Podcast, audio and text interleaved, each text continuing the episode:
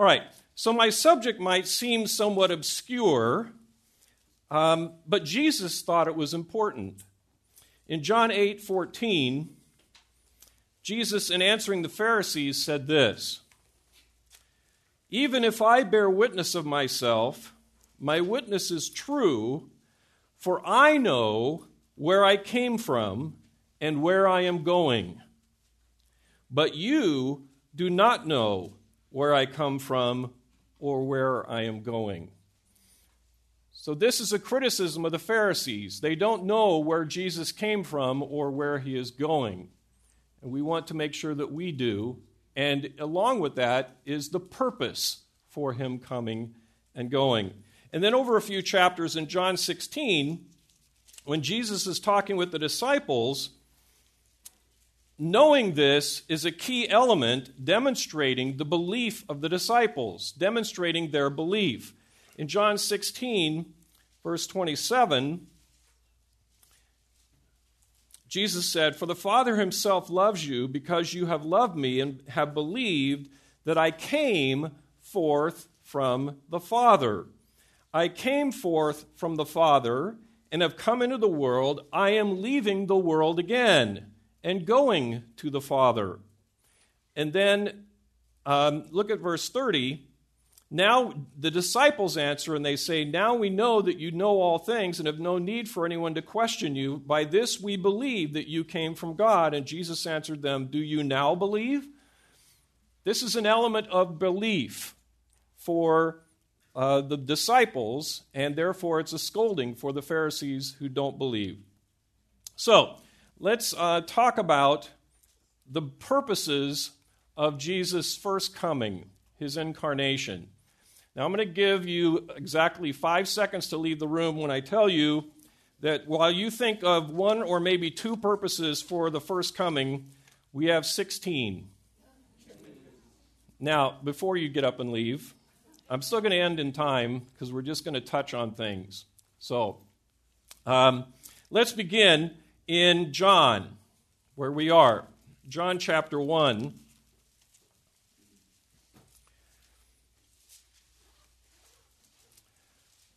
And we will look at the first purpose of the incarnation, and that is for Jesus, for God, Jesus to be and to picture God dwelling with men.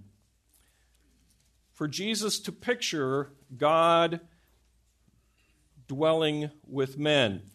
John chapter 1, verse 1 In the beginning was the Word, and the Word was with God, and the Word was God. So we're talking about Jesus here as we go down to verse 14. And the Word, Jesus, became flesh and dwelt among us. That's important. It's not just because we want to know where he lived, it's because Jesus, who is God, is dwelling with men. You understand, of course, that God dwelt with man in the beginning, right? God dwelt with Adam and Eve. He walked with them in the garden. He met with them. He dwelt with them. But sin separated God from man, separated man from dwelling with God. And right here, right off the bat, John is making it clear that in Jesus, God is showing that he will dwell with men again. That it's not all over with with the fall like Abner was talking about in the first service. It's going to be redone with a better Adam. And it is Jesus who pictures that and is, in fact, God dwelling with men. By the way, for those people, if you're, if you're witnessing to someone and um, people are trying to deal with it rationally, you're, you're trying to make a rational argument to get people to God, that's a good thing as a tool, but you have to remember that it's the Holy Spirit that does the work because there are only three un, unfallen people with unfallen reason in the history of the world. Three people that had unfallen reason, and two of them reasoned their way away from God when they were already with Him Adam and Eve. Jesus, the only other person with unfallen reason, was also God.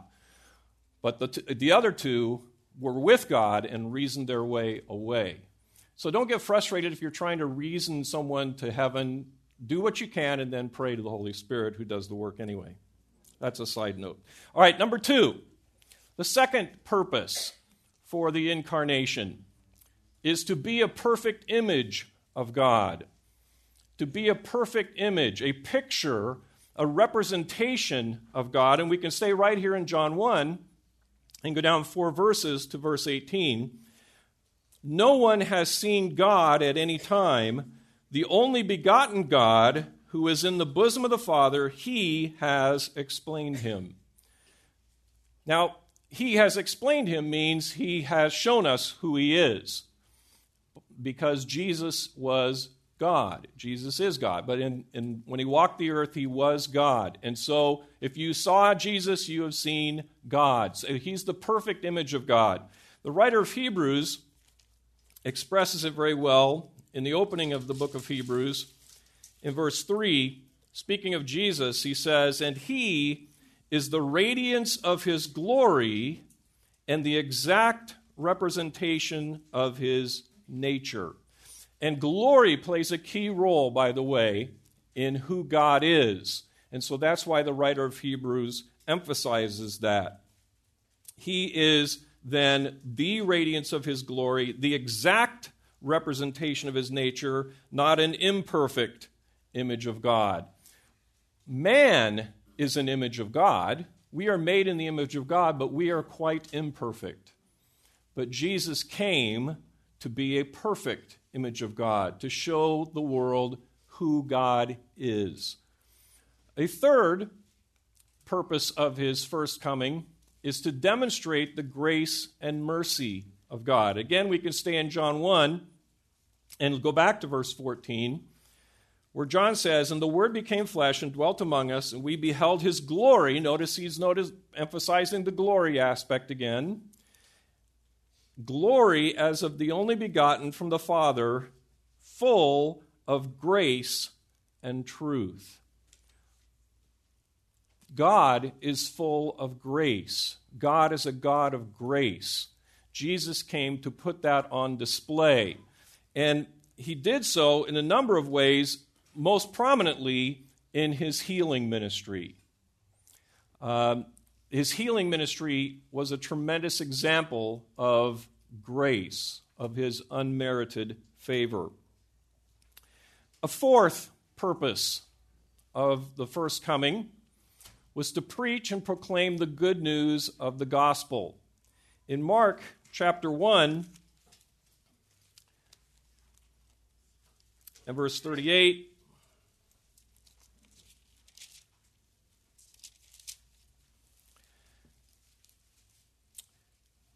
The disciple Jesus goes out uh, into a, a place, it's called a lonely place by himself, and the, Simon and the companions hunt for him.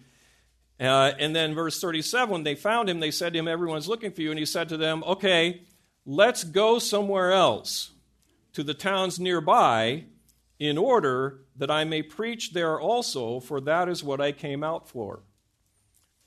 He came to preach the gospel to good, the good news. Fifth, he came to fulfill the law.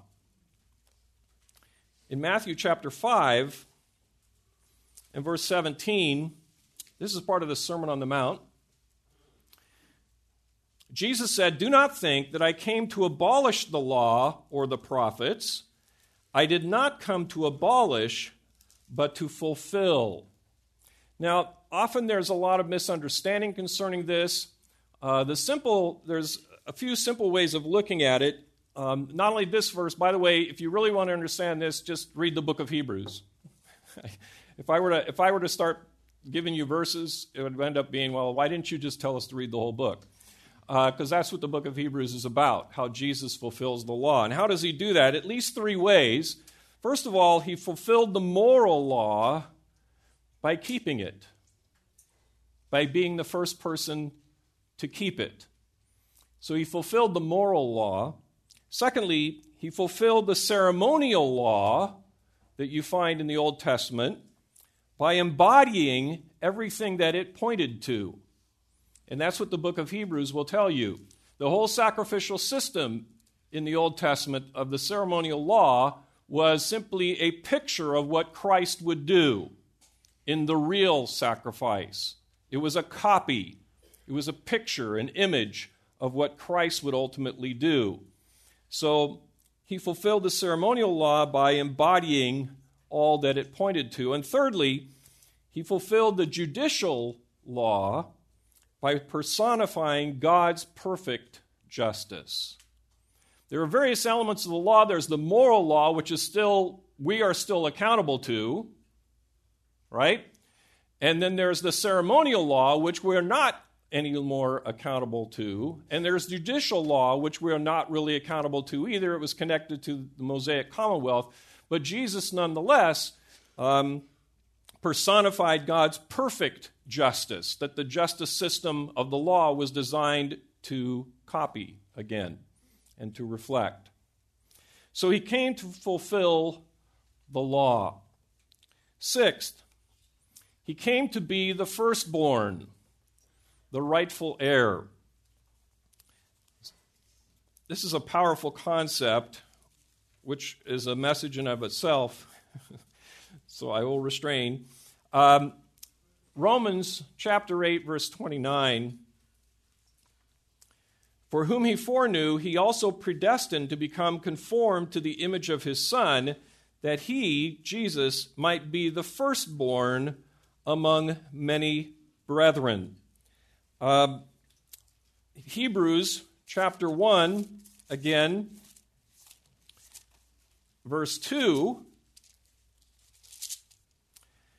In these last days, God has spoken to us in his Son, whom he appointed heir of all things.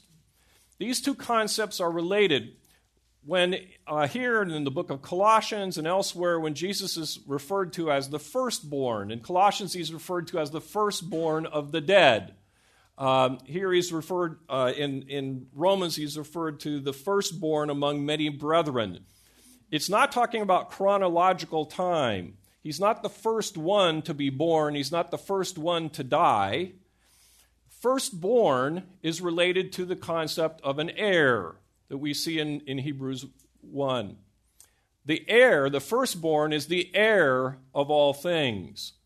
Uh, and so, in fact, in the Old Testament, uh, God illustrated that it's not necessarily the first one to be born by taking it away from some of the firstborns in some of the stories that you remember from your flannel graph days.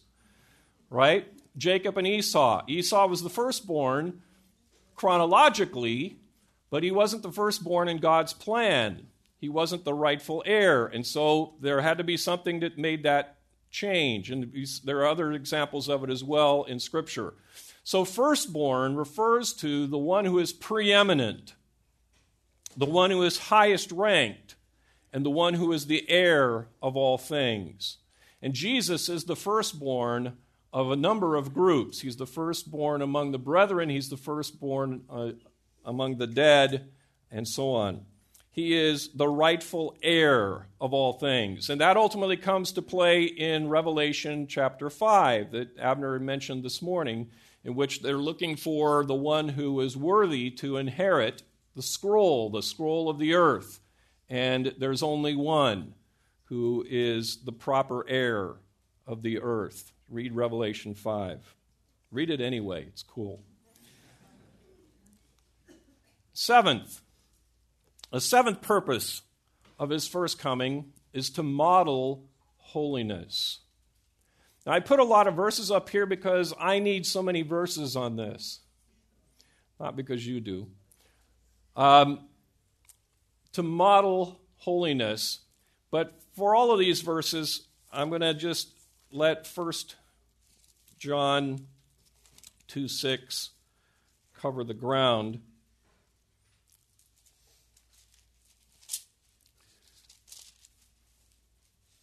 1 John 2 6. 1 John says, oh, I'm sorry, John says, the one who says he abides in him ought himself to walk in the same manner as he walked. Some of that language might sound familiar if you were listening a year or so ago to Dr. MacArthur going through Ephesians and talking about walking in a manner worthy. Jesus came to model holiness, to show us what it means to walk worthy, and then we are to follow his example. And in these various verses that we're not mentioning, um, he, Jesus tells them, Learn from me. Learn from me. And when he's talking about that, he's not just talking about learn facts. He's doing it in the context of how to live. Learn from me how to live. We have these passages, as I mentioned in uh, the epistles walk as he walked. Walk as he walked. But also, there are several passages that are very important in which Jesus says, I have overcome the world. And even as you get all the way to the book of Revelation and the letters to the churches, it talks about he who has overcome, and those who overcome will inherit blah, blah, blah. The concept of overcoming is overcoming sin. Jesus was righteous, not just innocent. We'll get there in a bit. He was righteous, not just innocent. Righteous, an innocent person hasn't done anything wrong. A righteous person has overcome sin. An innocent person hasn't yet been tempted. A righteous person has overcome temptation and overcome the devil. And Jesus regularly says, I have overcome, and he's, and he's referred to as the one who overcomes, and we are referred to as the ones who overcome because we do so through him. We do so because of his work that is accounted to our accounts. But in this world, in this life, we should walk as he walked. He left us an example to follow. Oops. I pressed the wrong button and now it won't work.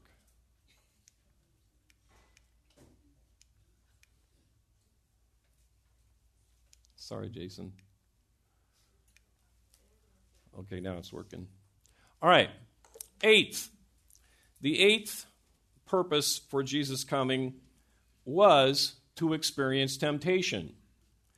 Um, again, Hebrews is, uh, is so good on this and all the way through. But in Hebrews chapter 4, verses 15 and 16, we see something about the purpose for him experiencing temptation. Hebrews 4, verses 15 to 16 For we do not have a high priest who cannot sympathize with our weaknesses, but one who has been tempted in all things as we are, yet without sin. Let us therefore draw near with confidence to the throne of grace, that we may receive mercy and may find grace to help in time of need. We can draw near with confidence because He knows what we have gone through, He knows temptation. And by the way, when it says he has been tempted in all things such as we are, it doesn't mean that he was tempted to uh, exceed the speed limit, which unfortunately many of you succumb to. It doesn't mean every individual type of thing, it means the three categories of sin that are outlined in Scripture going back to the, the, the, very garden when Eve first fell, and then later in the New Testament. Um, so there are three categories of sin, and he experienced all three of them. Also, his when he was tempted in the wilderness by Satan, it was those three categories. Um, in that specific temptation by Satan. So he came to experience temptation because to be the second Adam, he had to experience temptation and overcome it and defeat it. Ninth, to be the second Adam. To be the second Adam, to reject Satan's temptations as the first Adam failed to do. Um, Romans chapter 5 is a glorious passage for a number of reasons. Romans chapter 5. Uh, let's start in verse 12. Therefore, just as through one man, t- talking about Adam, sin entered into the world, and death through sin, and so death spread to all men because all sinned. For until the law, sin was in the world, but sin is not imputed when there is no law. Nevertheless, death reigned from Adam until Moses, even over those who had not sinned in the likeness of Adam's offense. And again, didn't, they didn't sin exactly the same as Adam did, but it's again one of these categories, or more of them. Um, who, those who had uh, not sinned in the likeness of Adam's offense, who was a type of him who was to come, which is Jesus. But the free gift is not like the transgression, for if by the transgression of the one the many died, much more did the grace of God and the gift, by the grace of the one man, Jesus Christ, abound to the many. And let's skip to verse uh, verses 18 and 19. So then, as through one transgression there resulted condemnation to all men, even so through one act of righteousness there resulted justification of life to all men. For as through the one man's disobedience the many were made sinners, even so through the obedience of the one the many will be made righteous. And again, righteousness was ne- is necessary to overcome, to obey, and not to fall and succumb to temptation. So Jesus came to be that second Adam so that God could restore his people, a relationship with his people. Tenth, he came to live a sinless, righteous life. And again, we just saw that in these verses, but I want to look also again back in the book of Hebrews, back in chapter 4, verse 15. We saw this before. We do not have a high priest who cannot sympathize with our weaknesses, but one who has been tempted in all things as we are, yet without sin. And go to Hebrews 7, and we'll see an effect of that. Hebrews 7, verses 26 and 27.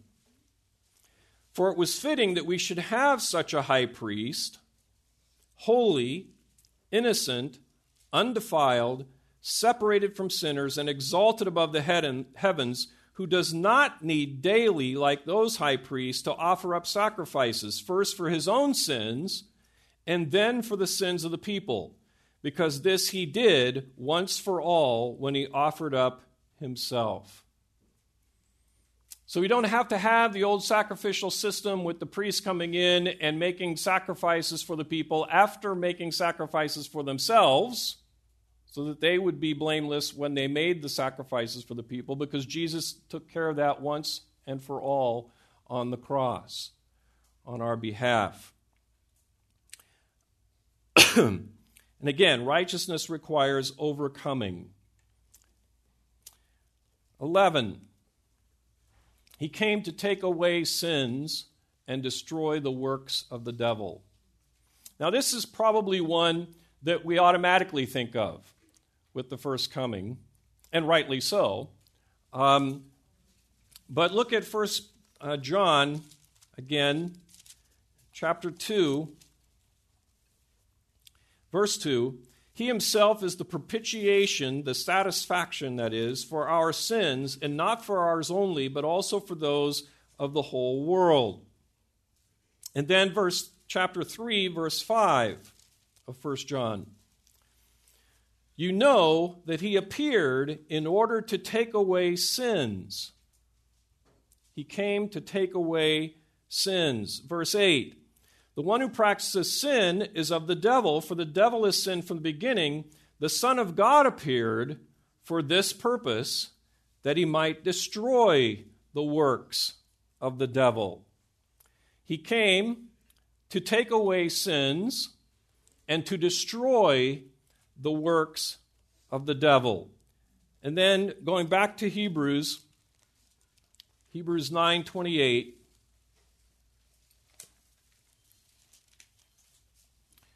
So Christ also, having been offered once to bear the sins of many, shall appear a second time, not to bear sin to those who eagerly await him for salvation.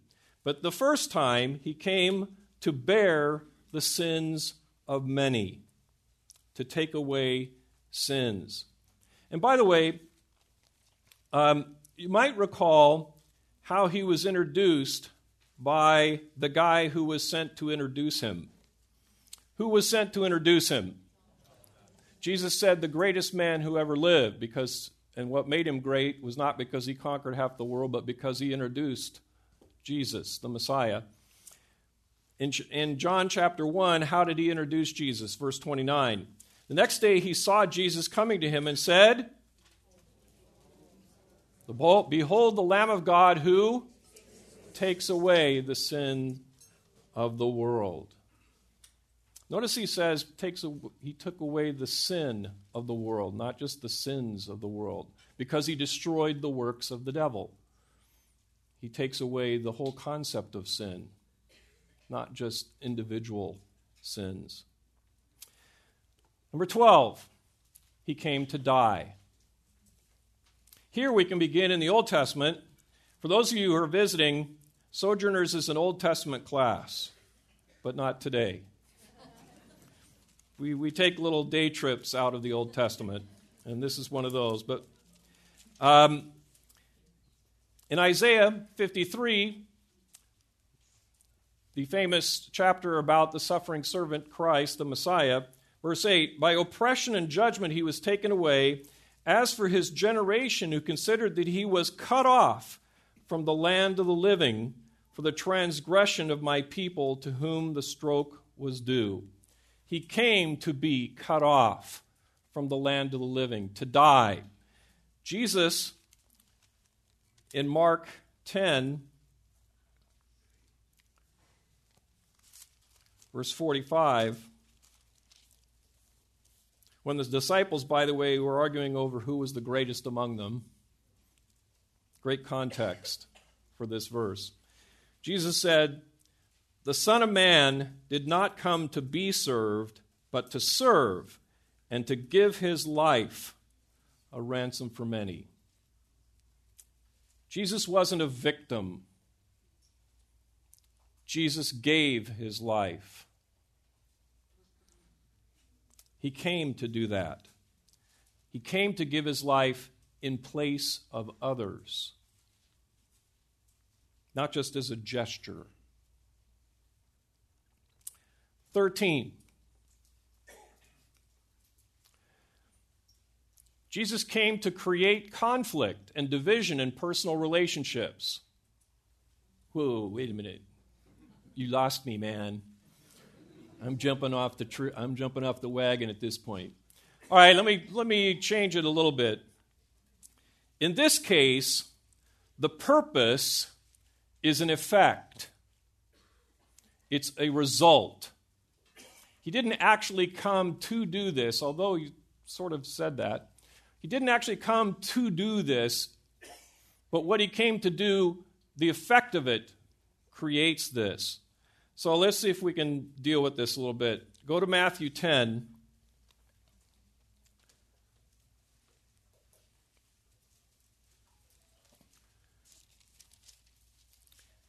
Matthew 10, 34 to 37. Jesus says, Do not think that I came to bring peace on the earth. I did not come to bring peace, but a sword. For I came to set a man against his father, and a daughter against her mother, and a daughter in law against her mother in law, and a man's enemies will be the members of his household. Hmm. Interesting. But then verse 37 hopefully clears it up. He who loves father or mother more than me is not worthy of me, and he who loves son or daughter more than me is not worthy of me. What he's talking about here is that some people in families will become believers and will follow Christ, and some won't, and it will cause division. It will cause separation in the family. When they choose Christ over their family members. He came for the purpose of them choosing him. The effect of that is division. The effect of that is conflict in personal relationships. Uh, I think Luke 12 is helpful. Verse 51. Do you suppose that I came to grant peace on earth? I tell you no, but rather division. For from now on, five members in one house will be divided, three against two, and two against three. They'll be divided father against son, son against father, mother against daughter, daughter against mother, mother in law against daughter in law, and daughter in law against mother in law, because of him and some family members choosing to follow him and others not. So it's a purpose for coming, but it's really more of an effect of his coming. 14. He came for judgment. Really? Doesn't Jesus say in John chapter 3, verse 17? For God did not send the Son into the world to judge the world, but that the world should be saved through him. So, like, what are you talking about? All right. You have to read then verses 18 and 19. It's important to read verses in context. John chapter 3, verses 18 and 19. Well, let's do 17 again. God did not send the Son into the world to judge the world, but that the world should be saved through him. He who believes in him is not judged. He who does not believe has been judged already, because he has not believed in the name of the only begotten Son of God. And this is the judgment that the light is come into the world, and men loved the darkness rather than the light, for their deeds were evil. He came for judgment, but not to judge yet. But he came to show the difference between those who loved the darkness and are, are bound to reject him and those who accept him. They are judged already. He's going to come as a judge. That would be one of the purposes of the second coming. A little preview of coming attractions. Um, but nonetheless, even in his first coming, he comes to judge in the sense that he condemns the self righteous, the ones who decide they're okay on their own, the Pharisaical ones, who we still see walking around today, although they, they don't dress up funny, but they think they're okay.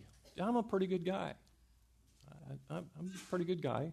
I don't lie very often. I cheat on my taxes, but, you know, that's okay. Um, So there's a sense in which he came uh, for judgment in his first coming. And he also says in John 9:39, "For judgment I came into this world, that those who do not see may see, and that those who see may become blind." What does he mean? Those who see may become blind. It's those who think they see. There's, this, there's going to be a stark division. You'll have no more excuse because Jesus comes and brings the light. And so, if you are self righteous and you think you see, you're going to be demonstrated to be blind.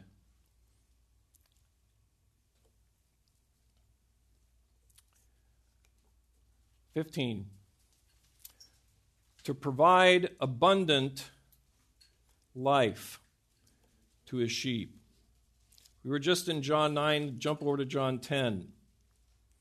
John 10:10 10, 10, in the passage in which Jesus talks about being not only the sheep but the shepherd and the door, he says in verse 10, "The thief comes only to steal and kill and destroy. I came that they might have life and might have it abundantly. He came that we might have life and have it abundantly. What does that mean? It means multiple things. It means, first of all, eternal life, which is the way we usually think about it, which, again, as I've explained before, is really sempiternal life, but that's another issue. Um, he came for eternal, to give us eternal life, life without end. But think about this for a second. Would you want life without end if all you could have in that eternal life was bad? You can have all the food you want to eat, but it's all tastes horrible. And it all makes you sick. And you can have as many uh, good looking people around you as you want, and they're all jerks and idiots and they all hate you. Um, you can uh, engage in some type of project and it will always fail. Uh, just pick the category. You have life forever, but everything is bad.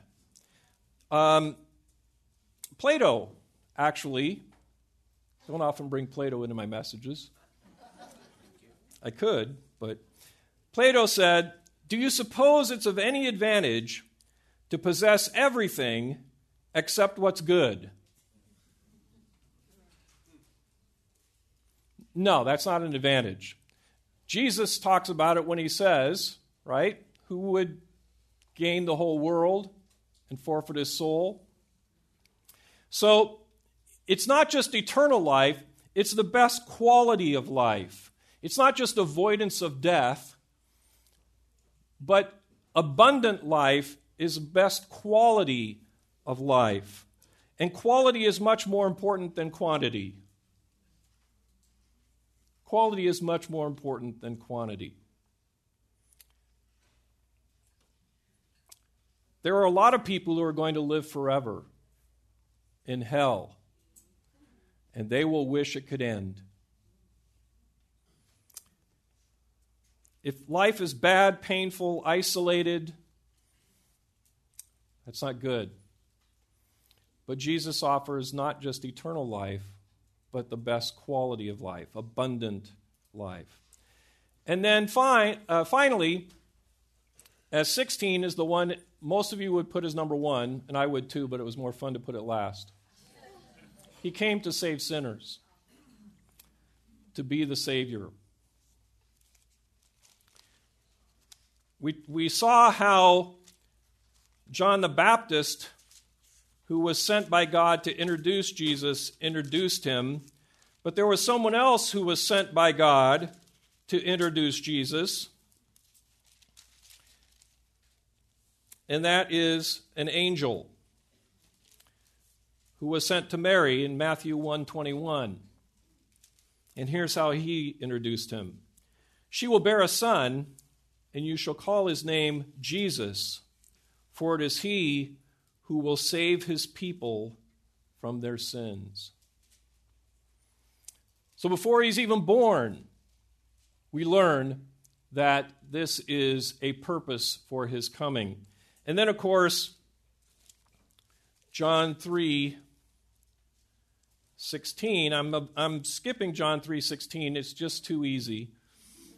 So go to verse 17. John 3 17. For God, we read this earlier, for God did not send the Son into the world to judge the world, but that the world should be saved through him. In John 12, in verse 47, Jesus said, If anyone hears my sayings and does not keep them, I do not judge him, for I did not come to judge the world, but to save the world. And then Paul in 1 Timothy sums it up very well. It's a good summation of the New Testament, if you will. John, or excuse me, First Timothy, I'm so used to John now. 1 Timothy 1:15 it is a trustworthy statement deserving full acceptance that Christ Jesus came into the world to save sinners. And then what does Paul say? Among whom I am foremost of all. It's a trustworthy statement deserving full acceptance that Christ Jesus came into the world to save sinners. All right, so that's why Jesus came the first time. We've only got seven in the other part, so you can take a deep breath. You're okay. The second coming, when Jesus comes again, and, and I, by the way, I thanked Abner a couple of weeks ago for doing the rapture because I was figured, trying to figure out what I was going to do with that because he doesn't actually come to earth, he comes partway. And, and now I don't have to mess with it because he did it. So, second coming, when Jesus comes again to earth. I'm going to suggest that there are seven purposes for this. First of all, is to defeat the Antichrist. And I have to thank Abner again because he just talked about that this morning. Defeat the Antichrist and Satan and his followers. Um, in is what may be my favorite chapter in the Bible, Revelation 19. What may be my favorite verse in the Bible, Revelation 19:11. Shortly after that, in 17 and 18, and I saw an angel standing in the sun. He cried out with a loud voice. Oh, wait, I don't want that. I want verses 20 and 21. I want 11. 1911. I saw heaven open, and behold, a white horse. He who sat upon it is called faithful and true. In righteousness he judges and wages war. He wages war on who? Verses 20 and 21. And the beast, that's the Antichrist, was seized, and with him the false prophet who performed the signs in his presence by which he deceived those who had received the mark of the beast and those who worshipped his image. These two were thrown alive into the lake of fire which burns with brimstone, and the rest were killed with the sword which came in from the mouth of him who sat upon the horse and all the birds were filled with their flesh. He came to defeat the Antichrist and Satan and their followers. And in between, verse 15, from his mouth comes a sharp sword, so that with, him, with it he may smite the nations. He will rule them with a rod of iron. He treads the winepress of the fierce wrath of God the Almighty. So, this is one purpose of the second coming, one of the ultimate purposes. Uh, he ultimately comes and right away destroys the Antichrist and his followers. And by the way, when people talk about the war of Armageddon, there actually is no war of Armageddon or battle of Armageddon. It's Jesus zaps them and they're dead. it's not a battle. It's not a, it's not a contest. No one's going to keep score.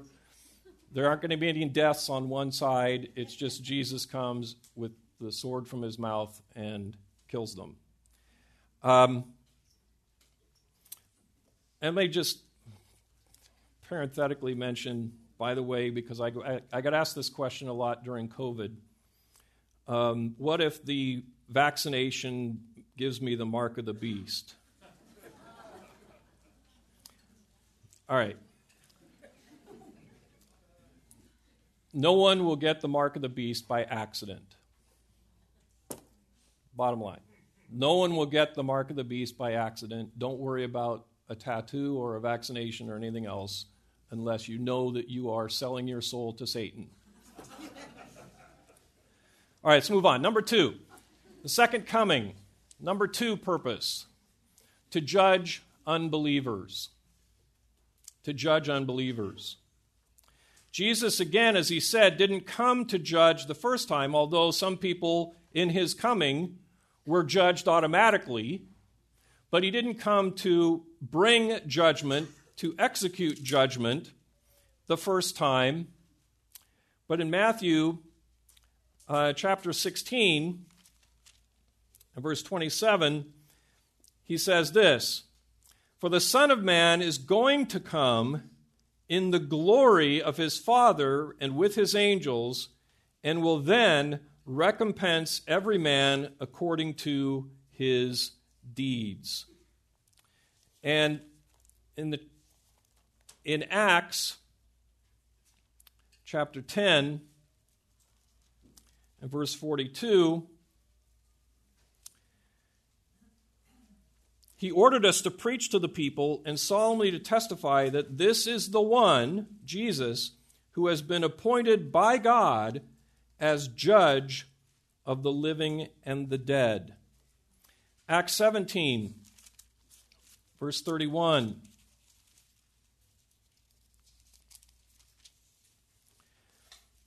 Paul on Mars Hill says at the end of his sermon there, because he, has, he, God, has fixed a day in which he will judge the world in righteousness through a man whom he has appointed, having furnished proof to all men by raising him from the dead. He will judge the world in righteousness through the one that he has appointed, proving it by raising him from the dead, that is Jesus. Here's where. Okay, I'll take the chance of offending people. Here's where the portraits that people have on the walls in their house of Jesus with the sheep and the long haired flowing close up and whatnot, um, these things don't help. Jesus is not the meek, milk toast, mild, uh, pushover guy who loves everybody and just wants to do like whatever. Just take, be who you are, man. Come to Jesus as you are, and Jesus will be okay with that. Jesus will come as judge. And we just saw in Revelation 19 what happens to the followers of the Antichrist and Satan. They, they go to the lake of fire. Jesus comes as judge the second time. The first time he didn't, but the second time he does. And there could be no mistaking that. Third, he comes to establish and rule over the millennial kingdom. In Revelation 20,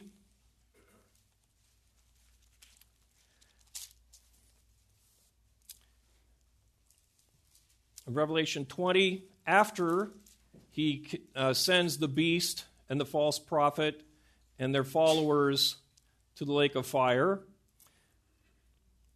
Verse 20, or chapter 20 begins I saw an angel coming down from heaven, having the key of the abyss and a great chain in his hand, and he laid hold of the dragon, the serpent of old, Satan, who is the devil and Satan, and bound him for a thousand years, and threw him into the abyss, and shut it, and sealed it over him, so he should not deceive the nations any longer until the thousand years were completed.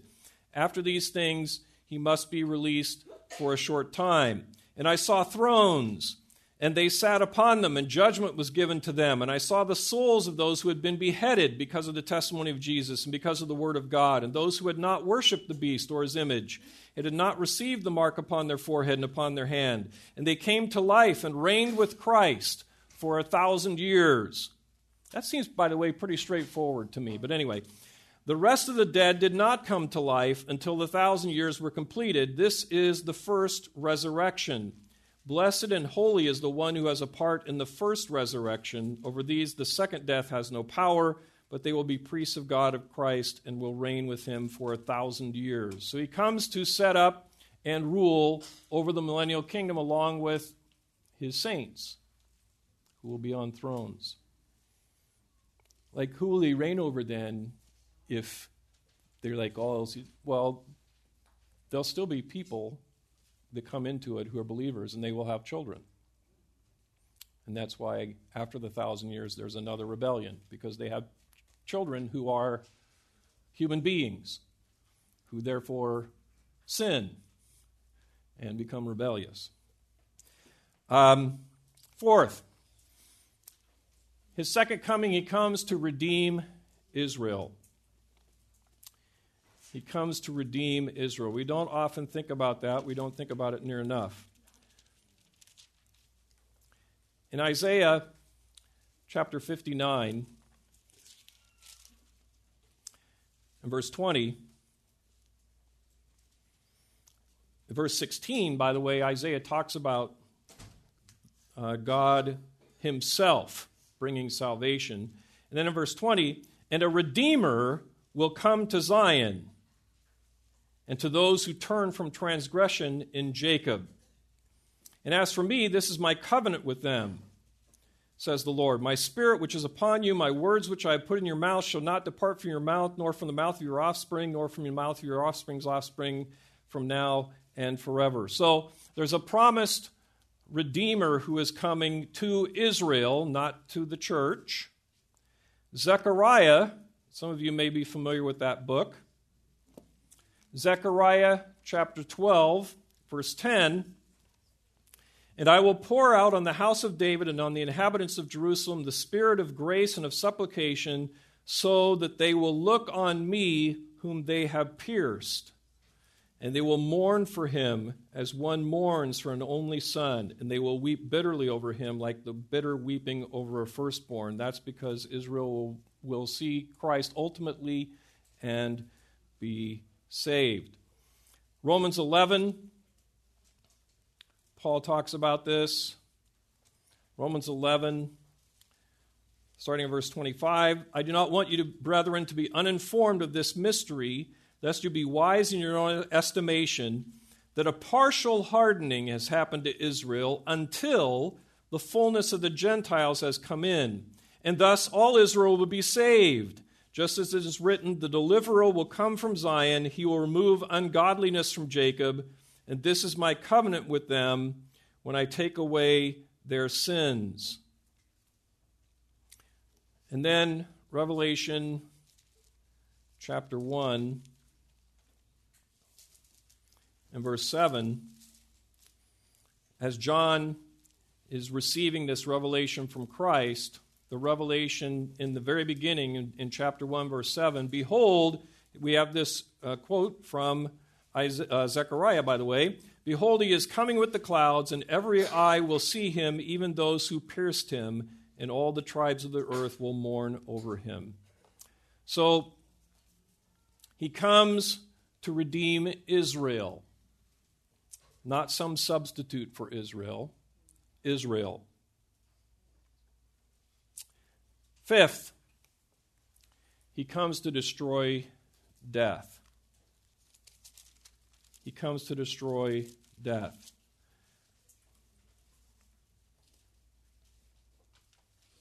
Revelation chapter 14 or chapter 20 verse 14 I mentioned to you that after the millennial kingdom of a thousand years, there'll be a whole new population of sinners who will rebel with Satan leading them, and Christ will deal with Satan then, toss him in the lake of fire, but not just Satan, but look at chapter 20, verse 14. And death and Hades were thrown into the lake of fire.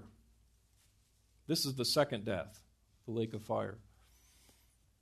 He will destroy death because there'll be no more death. Everybody will live forever, one way or another, either in heaven or in hell. There's no more death. Sixth, he will come to complete salvation. Uh oh.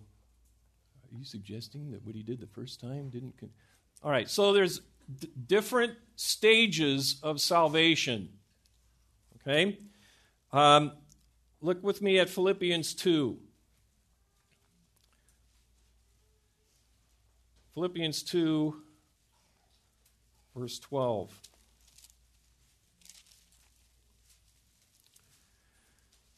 So then, my beloved, just as you have always obeyed, not as, as in my presence only, but now much more in my absence, work out your salvation with fear and trembling. Some people have had have ended up with um, heresies from taking this verse out of context. Work out your own salvation. That means to work it out to fulfillment, to fullness, to completion. It's talking about sanctification. Because there's initial salvation provided by Christ, there's salvation that the Holy Spirit brings when, when an individual person is converted. There is the process of salvation that is sanctification, and then there's the ultimate salvation, which is glorification. So this one is talking about sanctification. We look at Hebrews 9, verse 28. Christ also, having been offered once to bear the sins of many, that's part of salvation, shall appear a second time, not to bear sin, to those who eagerly await him for salvation. Wait a minute. So he's saying here there's salvation that doesn't come until then. Yeah, it's the ultimate salvation that our salvation here points to. The ultimate salvation, which is glorification. 1 Peter 1, verse 5. Starting verse 4 To obtain an inheritance which is imperishable and undefiled and will not fade away, reserved in heaven an inheritance reserved in heaven for you who are protected by the power of God through faith for a salvation ready to be revealed in the last time. A salvation ready to be revealed in the last time. That's the ultimate end salvation, glorification. Colossians makes it clearer. Colossians chapter 3 verses 3 and 4. When, uh, For you have died, and your life is hidden with Christ in God. When Christ, who is our life, is revealed, then you also will be revealed with him in glory. That's this aspect of salvation when we are finally revealed with Him in glory. You ever thought about this? Our life is hidden with Christ. Our real life, who we really are as believers in Christ, sanctified, justified by Him, the way God looks at us through Christ. We are hidden in Christ. Our life is hidden in Christ because God looks through him at us. But we will be revealed in glory with him in the end when he is revealed. Think about it. It'll make your day. So, Philippians 2:12 is talking about bringing our salvation to fullness or completion. Hebrews 9:28 is talking about salvation then being consummated. It's the completion of our salvation. It's our internal inheritance which is set for you in heaven. Our eternal life and our resurrection bodies, the ultimate end of salvation. Jesus will come to bring that to pass. He will come in glory, and then we will come in glory with him. And then, number seven, he comes to restore God's relationship with man and dwell with man. Ezekiel 37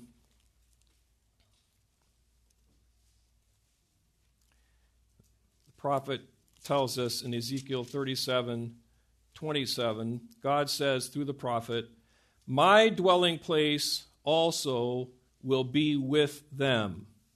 This is, by the way, in a messianic passage, in which he says in verse 24, My servant David will be king over them. That's the Messiah, Jesus. So that's what he's talking about. That's the context.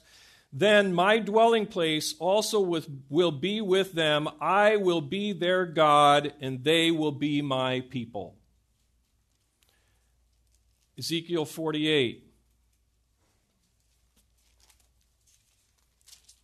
verse 35, just happens to be the last sentence in Ezekiel. Because where do you go from here? The city shall be 18,000 cubits round about and the name of that city from that day shall be, The Lord is there. It's talking about the new Jerusalem. The Lord is there. That's what distinguishes it. That's its name, because that's what matters. Revelation 21.